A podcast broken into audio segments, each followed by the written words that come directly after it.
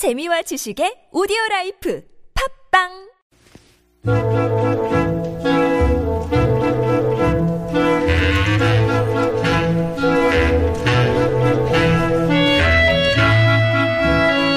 꽤 익숙한 이 음악과 함께 서울의 옛 모습 돌아보실 시간입니다. 서울 타임머신 출발해 보죠. 한양대학교 도시공학과 선권수 박사 나오셨습니다. 어서 오십시오. 네, 안녕하셨습니까? 안녕하십니까? 네. 오늘 조금 날이 예. 푸근합니다, 그죠? 예, 푸근한데 시야는 좀 약간 그러니까요. 예, 예. 흐리죠? 오늘 저 교통안전에 각별히 좀 유의해 주셔야 될 날인 것 같고요. 네. 자, 오늘 타임머신 목적지는 어디로 잡을까요? 아, 예, 1902년 오늘은요. 유관순 유관순 열사 잘 아시잖아요. 아, 네. 예, 그분이 태어나신 날입니다. 우리- 마음에는 언제나 유관순 누나죠. 그렇죠. 누나였죠, 항상. 이제 유관순 그 열사는 3.1 만세 운동을 천안에서 주도하다가 예. 그 체포돼 가지고 서울 형무소 이제 서울 형무소 에, 서대문 형무소였죠. 에, 거기에서 에, 무자비한 고문에 못 이겨서 18, 18세라는 꽃다운 예. 나이에 순구 가신 분이잖아요. 그래서 오늘은 서대문 형소 서대문 형무소가 있었던 서대문구 현저동을 한번 찾아볼까 합니다. 아, 네. 현저동이 오늘 저 목적지입니다. 네네. 현저동이죠. 현저동. 현저동입니다. 이, 예. 이름이 조금 특이합니다. 어떻게, 아, 그래, 특이하죠. 네, 어떻게 한자로 만약에 이 표기를 하면 금방 아실 텐데요. 네. 고개 현자, 아래 저자 해가지고 아. 그 옆에 무악재가 있잖아요. 아, 무악재 고개 아랫마을이. 아, 그렇습니다. 어. 예, 그렇죠. 그 이제 조선시대 한때는 중국 사신이 머무르던 모화관이 그 근처에 있어서 예. 모화현이라고 됐었는데 그 후에 광복 후에 다시 현저동으로 돌아왔 습니다. 그렇군요. 네. 아, 진짜 무악재 얘기하시니까 위치가 예. 어딘지 탁 들어옵니다. 그죠? 그렇죠. 서대문 형무소 얘기하실 때부터 그랬지만. 네네. 그 조선의 건국과도 또 때려야 뗄 수 없는 무학재 아니겠습니까? 아, 예, 그렇습니다. 예, 무학재는 아시겠지만 안산 줄기에 있잖아요. 그 이제 조선 초에 는 이제 정도전의 백악주산설, 무학대사는 인왕주산설, 하류는 무학주산설 뭐 이렇게 주창을 해서 어 여러 그 도읍을 정해야 된다는 내용이 분, 에, 의견이 분분했었는데 네. 무학 아래에 있는 현조동을 중심으로 어 왕조가 조선 왕조가 들어설 뻔했다 하는 것이 이제 지금 말씀드리는 거고요. 예.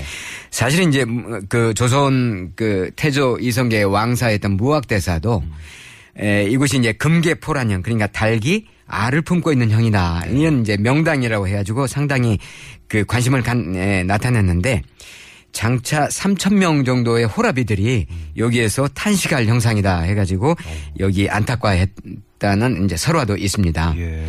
그래서요, 그걸 이제 가만히 유추해 보면은 병자호란을 당해서 도성에 있는 청춘 남녀들이 이 고개를 건너서 그 청나라로 끌려가잖아요. 예. 그런 거라든지 아니면 일제 강점기에 서대문 형무소에 많은 우국지사들이 갇힐 것이라는 것을 미리 예언한 게 아닌가. 네. 뭐 이런 측면도 있고요. 지나고 보니 다 이게 연결이 되네요. 그렇습니다. 그 이제 사실은 이성계도 이제 도읍을 정할 때 처음에는 하륜이 건의에 따라서 무학의 남쪽 그러니까 현조동을 중심으로 도읍을 정하려고 했었어요. 예. 근데 이제 반대에 부닥치다 보니까 정도전의 백악주산설에 따라서 도읍을 정했죠. 그렇군요. 예. 무학재 얘기하면 또 저 호랑이 얘기 안 할 수가 없어요. 아, 그렇습니다. 호랑이 많은 말씀이 계시죠. 사실은 이제 인왕산 호랑이도 유명한데 네. 인왕 인왕산과 안산은 같이 서로 이제 연결되어 있는 산이기. 때문에 예.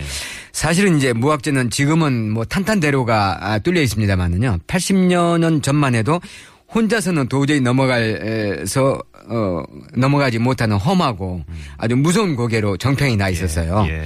그 이제 호랑이 출몰이 잦다 보니까 무학재 아래에도 이제 군사를 주둔시키고요. 어. 그 다음에 행인들이 무학재를 넘는 행인들이 10명이 이상이 되지만이 무장한 군사들이 호위하고 예, 그 고개를 넘을 정도로 상당히 험난했는데 예.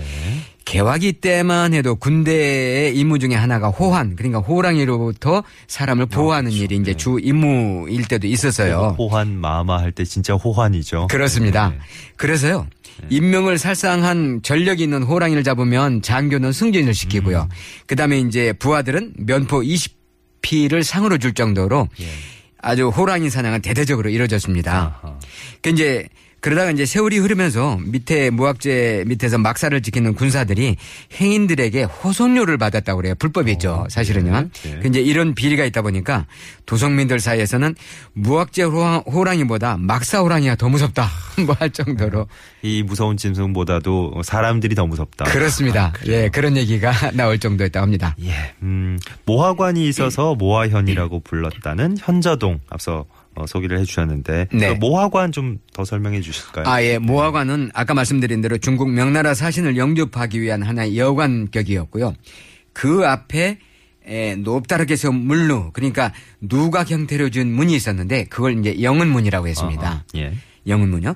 그 이제 조선은 정기적으로 중국의 사신을 이제 파견했는데요. 뭐 하정사, 성절사, 천추사, 사은사, 진화사 뭐 이런 것들이 많아가지고 구실도 많고 진사도 많다 보니까는요. 그냥 아주 수시로 저 사제를 보냈다고 해요. 예. 그게 이제 중국 사신이 홍제, 홍제원에서 옷을 갈아입고 무학제를 넘으면 네. 임금이 바로 이제 모화관까지 나가서 마중을 하는 이제 그런 일이 있었는데요. 예. 청일전쟁 이후에는 이제 모화관은 폐지돼 가지고 독립군이 독립관이 되었고요. 예. 영은문은 헐어가지고 그 터에 독립문을 세우게 되었습니다. 그래요. 독립관과 독립문의 어 예전 모습을 생각하면 예. 이제 그 당시 시대상을 또 알 수 있게 아, 예, 그렇습니다. 그렇군요. 예. 예. 현저동 지금 방금 전에 얘기하신 독립문도 있고요. 예. 그 독립문은 어떻게 세워진 건가요? 아, 예. 독립문은 아까 이제 말씀드린 대로 그 영은문을 헐고서 이제 거기에 에, 그 세웠다고 말씀드렸는데요. 예. 독립문은 이제 조선이 청나라로부터 자주권을 되찾은 것을 기념하기 위해서요.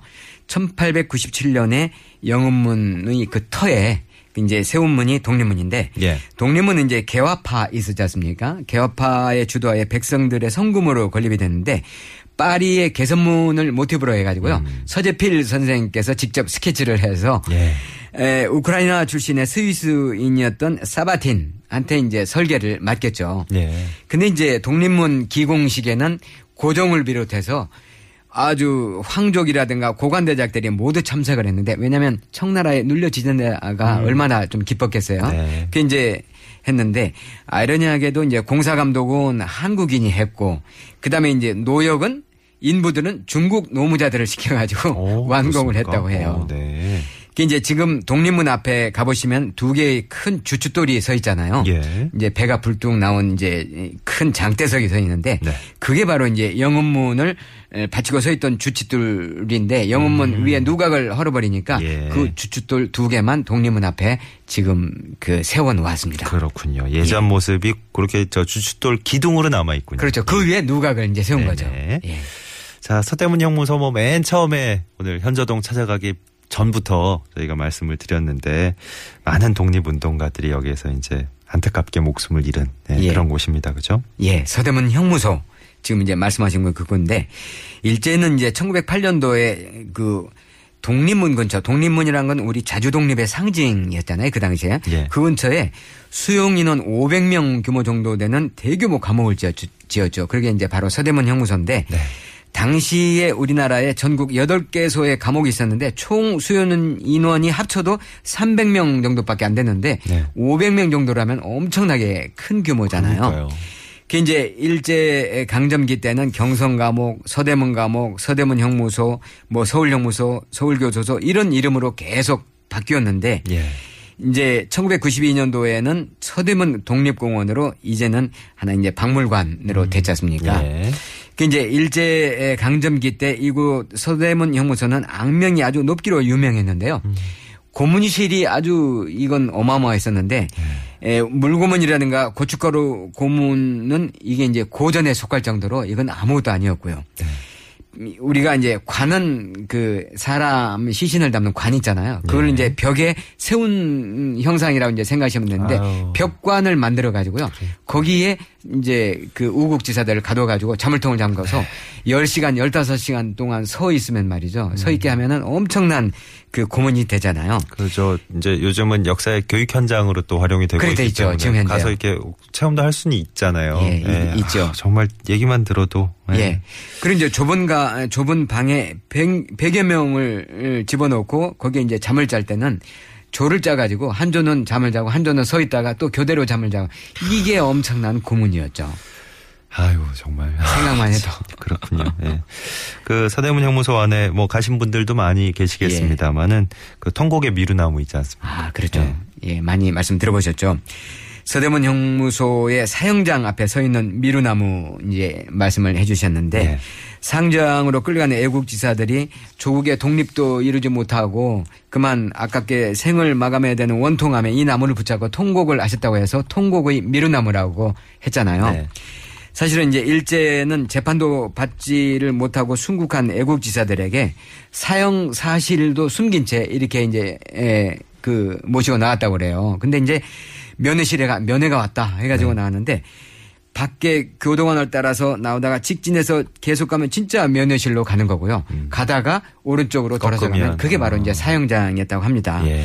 그래서 이제 사, 그때 미루나무가 두 그루를 심었는데요. 앞에 있는 미루나무는 지금 이제 아주 큽니다만은 사형장 안에도 미루나무가 있었는데 그 미루, 미루나무는 시름시름 해가지고 상당히 별로 잘 크지 못했다는 건데요. 예. 그게 바로 사형수들의 한이 맺혀가지고 음. 그랬다는 그 얘기들이 있습니다. 네.